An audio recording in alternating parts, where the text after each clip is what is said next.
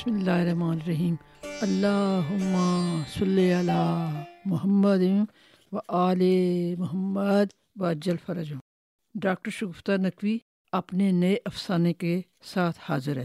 افسانے کا عنوان ہے، یہ فتنہ آدمی کی خانہ ویرانی کو کیا کم ہے؟ ہوئے تم دوست جس کے اس کا دشمن آسماں کیوں ہو؟ یہ غالب کا شعر ہے۔ میں نے اس میں تھوڑی سی تبدیلی کر لی یہ فتنہ آدمی کی خانہ ویرانی کو کیا کم ہے؟ خریدا تم نے موبائل، تو میرا امتحان کیوں؟ ہو یہ موبائل کی فتنہ سامانیاں اور تباہ کاریوں کے اوپر ایک تنزیہ تحریر ہے۔ امید ہے کہ آپ اسے پسند کریں گے۔ سبینہ نے مہمانوں کی فہرست مکمل کر کے اس پر دوبارہ ایک نظر ڈالی کہ کوئی رہ تو نہیں گیا۔ عید قربان میں تین دن باقی رہ گئے تھے۔ ہر سال وہ عید کرنے گاؤں چلے جاتے تھے، لیکن اس دفعہ ان کے شوہر کرنل آصف کی ڈیوٹی لگ گئی تھی، لہٰذا انہیں چھٹی نہ ملی۔ سارے ملازموں کو علم تھا کہ عید پر چھٹی ضرور ملے گی، ساتھ عیدی اور جوڑے بھی ملیں گے۔ تو اپنے گھروں میں جا کر اپنے خاندان کے ساتھ عید منائیں گے۔ جب کرنل صاحب نے بتایا کہ کسی کو چھٹی نہیں ملے گی، سب آن ڈیوٹی ہیں تو سب کے منہ لٹک گئے اور ارمانوں کے خواب چکنا چور ہو گئے۔ سب سے زیادہ افسوس شیر خان کو ہوا جو ہنزا سے آیا ہوا تھا اور ایک سال بعد چھٹی جا رہا تھا۔ اس کے خیال میں یہ سراسر زیادتی تھی۔ وہ فوج کا ملازم نہیں تھا۔ اس نے کرنل صاحب سے بات کرنے کا فیصلہ کیا۔ ان کے کمرے میں جا کر بولا سیب جی بات کرتا ہے۔ بولو، کیا بات ہے؟ کرنل صاحب نے ٹی وی پر نظریں گاڑے ہوئے کہا۔ سیب جی ہم کو عید کی چھٹی جانا ہے۔ ایک سال ہو گیا۔ ہم نے چھٹی نہیں مانگا کہ عید پر جاؤں گا۔ لیکن عید کی چھٹی بند ہے حکومت کی طرف سے۔ سیب جی آپ فوج میں ہیں۔ آپ کا چھٹی بند ہے۔ میرا تو نہیں ہے نا؟ میں نے جانا ہے، چھٹی دے دو۔ نہ دوں تو کرنل صاحب نے گردن موڑ کر ذرا غصے سے کہا، تو پھر پکی چھٹی کر دو، میں واپس نہیں آؤں گا۔ کرنل صاحب چپ ہو گئے۔ وہ بڑا نیک نمازی ایماندار اور وفادار ملازم تھا۔ وہ اسے ہر وقت اپنے ساتھ رکھتے اور بھروسے والے کام اسی کے حوالے کرتے۔ وہ اسے کھونا نہیں چاہتے تھے، نرم پڑ گئے۔ اچھا کتنی چھٹی چاہیے؟ ایک مہینے واسطے، اتنا لمبا سفر ہے۔ میری ماں بہت بیمار ہے، میں ان کی خدمت کروں گا۔ یہ تو بہت زیادہ ہے۔ کرنل صاحب بولے، پھر مجھے فارغ کر دے اس نے اپنا فیصلہ سنا دیا۔ دلی دل میں بولے، سالہ، بلیک میل کرتا ہے۔ ان کی تعریف کر دو تو سر پر چڑھ جاتے اچھا کل چلے جانا۔ آج سارے کام ختم کر لو۔ میں نے کام ختم کر لیے ہیں صاحب جی۔ آج ہی جاؤں گا۔ بیگم صاحب سے کہیں میرا حساب کر دیں اچھا ٹھیک ہے، چلے جانا۔ انہوں نے سوچا، تین ملازم باقی ہیں، تین قربانیاں، ساری یونٹ کا کھانا اور گوشت تقسیم کرنا، سائی کو بلا کر لانا، گزارا ہو جائے گا، کوئی بات نہیں۔ وہ حساب کتاب کر کے اٹھے کہ اپنی بیگم صاحبہ کو بتائیں۔ ان سے روزی ان کے کمرے میں چھٹی مانگ رہی تھی۔ بیگم صاحبہ، عید کے موقع پہ سارا خاندان اکٹھا ہوتا ہے۔ اتنا کھانا پکانا، بچے آتے ہیں، صرف تین دن کی چھٹی دے دے، ایمان سے چوتھے دن واپس آ جائے۔ تم جب جاتی ہو، پندرہ دن سے پہلے کبھی نہیں آئی۔ سچی بات ہے بیگم صاحب، جا کر ایسا سکھ ملتا ہے کہ واپس آنے کو دل نہیں کرتا۔ اگر مجبوری نہ ہو، تو میں نوکری چھوڑ دوں۔ عید کے دوسرے دن میرے بانجی کی شادی ہے۔ اس کے لیے جوڑا اور پانچ ہزار روپے بھی دیں۔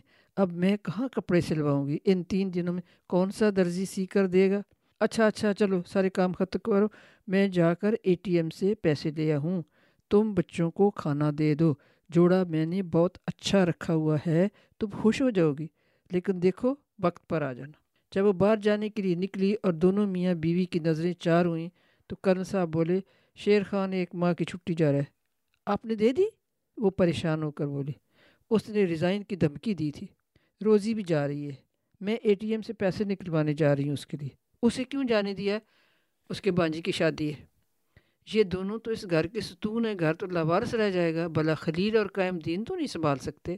میجر تارک کو فون کریں۔ جیسی بھی ہو، ایک مرد اور عورت چوبیس گھنٹے یا اڑتالیس گھنٹے کے لیے انتظام کر دیں۔ ہم انہیں دس ہزار تنخواہ، رہنا، کھانا، پینا، عیدی بھی دیں گے۔ ہاں یہ ٹھیک ہے۔ ابھی فون کرتا ہوں۔ اتنے میں خلیل آیا۔ میرے والد صاحب سیڑھیوں سے گر گئے ہیں۔ انہیں اسپتال لے کر جانا ہے۔ میں جا رہا ہوں۔ اس نے تو چھٹی مانگنے کی، زحمت گوارا نہ کی۔ نہ ہی پیسے مانگے، کیونکہ چار دن پہلے تو تنخواہ ملی تھی۔ کرنل صاحب نے میجر تارک کو فون ملایا ہیلو، میجر، کیسے ہو؟ سر، السلام علیکم۔ ٹھیک ہوں۔ کیسے یاد کیا سر؟ پندرہ دن کے لیے دو ملازم، ایک مرد عورت۔ میاں بیوی ہوں تو ٹھیک ہے، انتظام کر دو، شام تک بھجوا دینا۔ نو بری سر۔ اوکے سر، ہو جائے گا۔ شکر ہے، یہ کام تو ہو گیا۔ میجر وعدے کا پکا ہے، کرے گا۔ شام کو میجر تارک دو دیہاتیوں کو لے کر آیا۔ سر جی؟ ملازم حاضر ہیں۔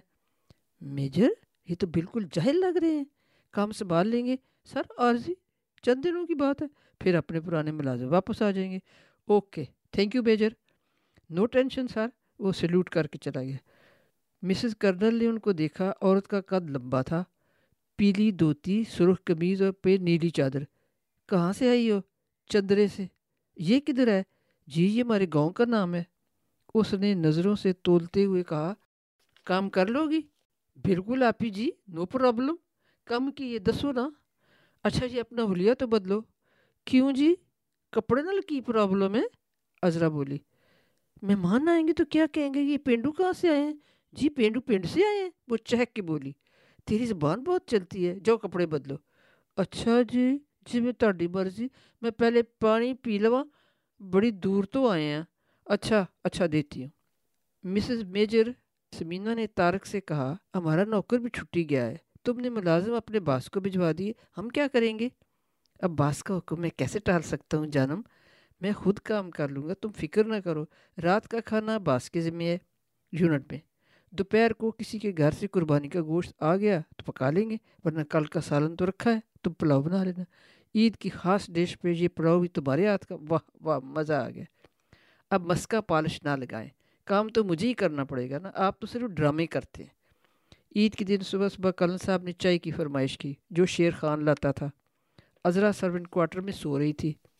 ناچار بیگم کو اٹھنا پڑا۔ چائے بنا کر لائی۔ نماز کے لیے کپڑے استری کیے ہوئے تھے، وہی چل گئے۔ وہ جاتی ہوئی کہہ گئے، بیگم، سونا جانا۔ آج عید کا دن ہے، تم بھی پندرہ ہزار کا سوٹ پہن کر عید کی نماز ادا کر لو۔ توبہ ہے۔ ایک سوٹ کیا لے دیا؟ دس بار احسان گنوایا بھئی اتنا مہنگا ہے، اس کا ذکر تو آئے گا۔ زندگی میں ایک سوٹ کیا لے دیا، میری سات پشتوں پر احسان کر دیے۔ کمانڈر کی بیوی ہر فنکشن میں نیا سوٹ پہن کر آتی ہے۔ وہ بولتی رہی، لیکن کلن صاحب نے ٹوپی اٹھائی اور باہر نکل گیا۔ ڈرائیور نہیں تھا، گاڑی خود ہی چلانی پڑی۔ بیگم نے جلدی جلدی بچوں کے لیے ناشتہ بنایا۔ انڈوں کا آملیٹ، مکھن، شہد اور پراٹھے۔ چائے دم کی تینوں بچے لاہور میں زیر تعلیم تھے۔ ابھی وہ چلے تھے، بس سیالکوٹ پہنچنے والے تھے۔ بیگم نہا کر تیار ہو گئی۔ عذرا نے آ کر پوچھا، اپی، دسو کی کرنا ہے؟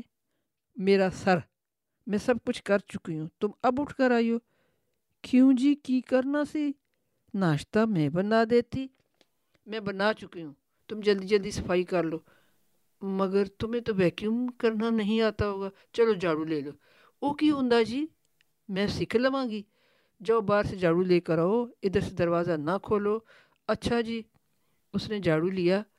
اور ساتھ گنگنانا شروع کر دیا۔ لگا دے مدینے کی گلیوں میں جھاڑو۔ اتنے میں گیٹ کی بیل بجی۔ ازرا باہر جاؤ، دیکھو کون آیا۔ اچھا آپی جی یہ مٹھائی آئی ہے، کہاں رکھوں؟ میز پہ رکھ دو۔ اتنے میں ازرا کا موبائل بج اٹھا۔ اے لو، کون ہے جی؟ عید مبارک۔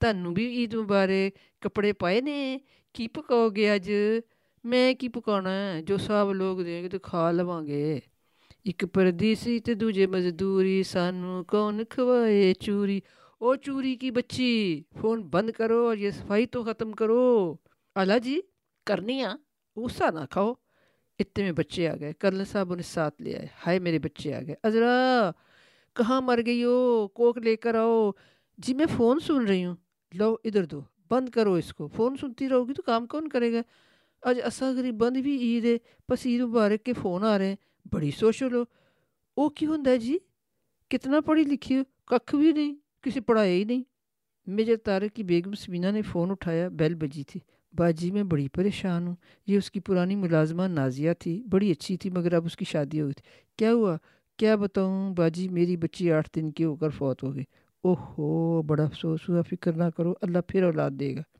نہ باجی بچی کو تھوڑی رو رہی ہوں پھر کیا ہوا؟ بچی کے باپ کا قضیہ ہے۔ اس نے کیا کیا؟ وہ اسلام آباد ہوتا ہے۔ دس دن سے آیا ہوا تھا۔ اس کو کسی لڑکی کے فون آتے ہیں۔ میں دور بیٹھی پہچان لیتی ہوں۔ جی اس کی ٹون ہی بدل جاتی ہے۔ دن میں چار چار میسج۔ حرام ہے جو اسے رتی بار میری پرواہ ہو۔ یا بچی کا افسوس کیا، اور ہی نشے میں پھرتا رہا۔ ایسا کرو، تم اس کے ساتھ اسلام آباد چلی جاؤ۔ سمینہ نے مشورہ دیا۔ نو جی تنخواہ تھوڑی ہے۔ چھ ہزار ماہوار پہ کمرہ ملتا ہے۔ یہاں ساس سسر اور میرا دیور ساتھ رہتے۔ ہیں میں نوکرانی ان کی خدمت کرتی ہوں وہ شہزادہ وہاں عیش کرتا ہے۔ ساس سسر کو پتہ ہے؟ سمینہ نے سوال کیا۔ میں نے اس کا موبائل لے کر میسج دیکھے تین لڑکیاں۔ چندہ رحیلہ ارم۔ میں نے کہا، یہ کیا ہے؟ شرم نہیں آتی؟ میرا دکھ بٹانے آئے ہو یا مجھے اور ٹینشن دے کر جا رہے ہو؟ کہنے لگا، میرے دفتر میں کام کرتی ہیں، کوئی مشورہ لینا ہوتا ہے۔ تم تو خام خواہ شک کر رہی ہو۔ میں نے کہا شکور جھوٹ بولنے والے پر لانت چھٹیوں میں کون سا دفتر کھلتا ہے؟ میں نے جی اس کا موبائل ہی پھینک کے توڑ دیا۔ وہ روٹ کر چلا گیا۔ میرا سسر کہنے لگے، مردوں کو کون ڈوری ڈال سکتا ہے؟ فکر نہ کر، خود ہی آ جائے گا۔ اب میں فون کرتی ہوں تو وہ اٹھاتا نہیں۔ میں سخت بے قرار ہوں۔ سمجھ نہیں آتی کیا کروں؟ اس لڑکی کو فون کروں تو میرے شور کو بہت برا لگے گا۔ مجھے چھوڑ ہی نہ دے۔ کیا کروں آپ ہی میں نے دیور سے کہا، تم اس لڑکی کو فون کرو. وہ اتنی چلاک ہے، اس نے فون ہی نہیں اٹھایا۔ ساس کہتی ہے، دو چار دنوں میں خود ہی مان جائے گا، وہ سب کو چھوڑ کر کہاں جائے گا؟ باجی جی ظلم ہے۔ ایک نہیں، تین تین لڑکیاں ہائے میں کیا کروں؟ تم سر سے فون کرو شاید وہ اٹھا لے، صبر کرو۔ باجی جی یہ موبائل تو میری خوشیوں کا قاتل نکلا۔ اچھا خدا حافظ۔ اتنے میں میجر تارک کا موبائل بجا۔ سمینہ نے اٹھا لیا۔ کسی اجنبی لڑکی کی آواز تھی۔ عید مبارک، کیسے ہو تارک؟ تمہیں تو خیال نہیں آیا۔ میں نے سوچا، میں ہی کہہ دوں۔ آپ ہیں کون؟ میں تارک کی بیوی بول رہی ہوں۔ Oh, sorry, wrong number. اس نے فون بند کر دیا۔ اب میجر کی شامت آ گئی۔ کون تھی جو اتنی لگاوٹ سے عید مبارک کہہ رہی تھی؟ جلدی بتائیں۔ آپ نے مجھے دھوکہ دیا ہے۔ ہوش کے ناخن لو۔ کئی لڑکیوں کے فون آ جاتے ہیں۔ آج کل سب کے یہاں موبائل آ گئے میں تو نہیں کرتا۔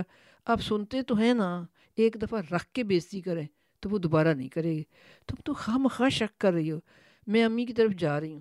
آپ پہلے بتائیں یہ لڑکی کون تھی ابھی اسے اسی نمبر پر میرے سامنے فون کریں ابھی کریں میں نے کہا نا ابھی کریں ورنہ جائیں پھر اسی کے ساتھ جا کریں ارے سمینا پاگل ہوئی ہو لو میں کان پکڑتا ہوں تو کچھ دال میں کالا ہے نا بھی کالا پیلا نیلا سبھی ہے یار سمینا سچی بات ہے لڑکیاں خود ہی فون کرتی ہیں پتہ نہیں میرا نمبر کہاں سے مل جاتا ہے آرمی آفیسر کا روب ہوتا ہے نا اچھا آج سے یہ موبائل میرے پاس رہے گا آپ نہیں میں سنوں گی وہ مروا دیا۔ پھر تو سارے پول کھول جائیں گے۔ لو میرا موبائل مجھے دو۔ نہیں دیتی، جو مرضی کر لے، نہیں دوں گی۔ عذرا کو آئے ہوئے چار روز گزر گئے، اس کا شوہر واپس چلا گیا۔ اسے کہیں نوکری مل گئی تھی، صرف عید کی چھٹیوں میں کام کرنے آیا تھا۔ اب عذرا لان میں لگے جھولے پر بیٹھی فون کریے شہزادے، کیا کر رہے ہو؟ اے پیچھے کڑیاں دی آواز آ رہی ہے۔ ٹی وی لگا ہے۔ ہمارے گھر میں تو ٹی وی نہیں ہے۔ تسی کتنے بیٹھے ہو؟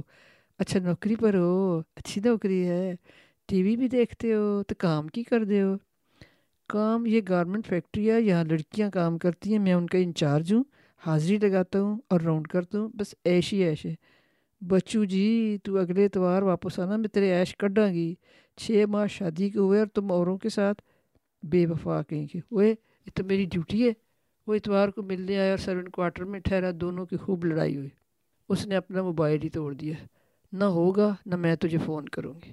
آخر یہ لڑکی کون ہے؟ یہ میرے دوست کی منگیتر ہے۔ میرا دوست ان پڑھ ہے۔ یہ پڑھی لکھی ہے۔ جب یہ اسے میسج کرتی ہے تو وہ مجھے بھیج دیتا ہے کہ وہ پڑھ نہیں سکتا اور مجھے کہتا ہے، تم ہی جواب دے دو۔ بس اتنی سی بات ہے۔ دیکھ شہزادے، تو جھوٹ بول رہا ہے۔ کھا قسم میرے سر پہ ہاتھ رکھ کر۔ تو اسے ملا ہے۔ ملا ہے نا؟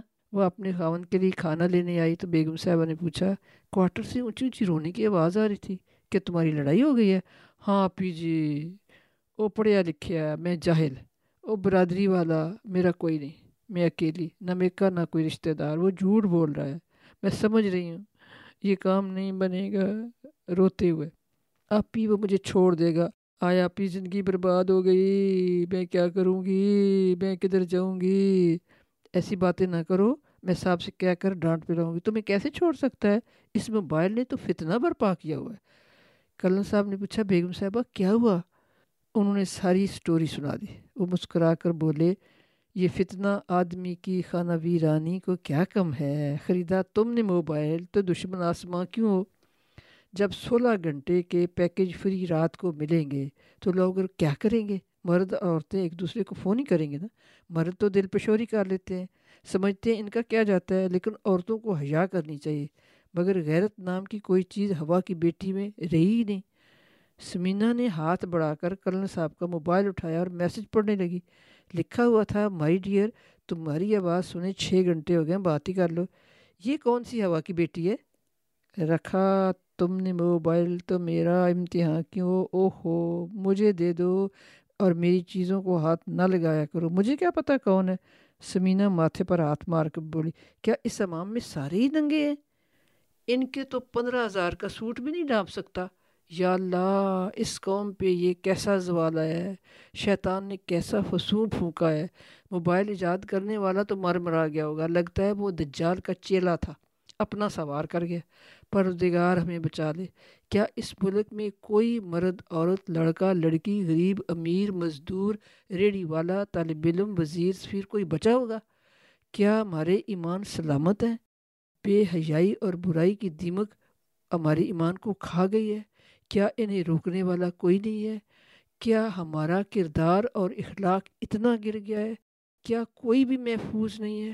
یہ سب کچھ تو لکھا جا رہا ہے۔ اندر باہر ہے موبائل، نیچے اوپر ہے موبائل، آگے پیچھے ہے موبائل، دائیں بائیں ہے موبائل۔ رات کو سارے سو جائیں، زندہ ہوتا ہے موبائل۔ پیکج دینے والے سوچو ہو گیا ہے پاگل موبائل۔ اس دجال کے چیلے نے آگ لگائی میلے میں۔ آنے والے وقتوں میں اسی کا نام دوبالا ہوگا۔ دانشور بھی سو گئے سارے، بھرتی رہے یہ قوم خسارے۔ امید ہے آپ کو یہ تنزیہ، نیم مزاحیہ اور اپنی قوم کے اخلاق کی ایک جھلک دکھانے والی تحریر پسند آئے گی۔ اپنے رائے سے ضرور نوازیے گا۔ انشاءاللہ اگلے افسانے کے ساتھ ڈاکٹر شگفتہ نقوی پھر حاضر ہوں گی۔ خوش رہیے، اطمینان سے رہیے۔ اللہ حافظ۔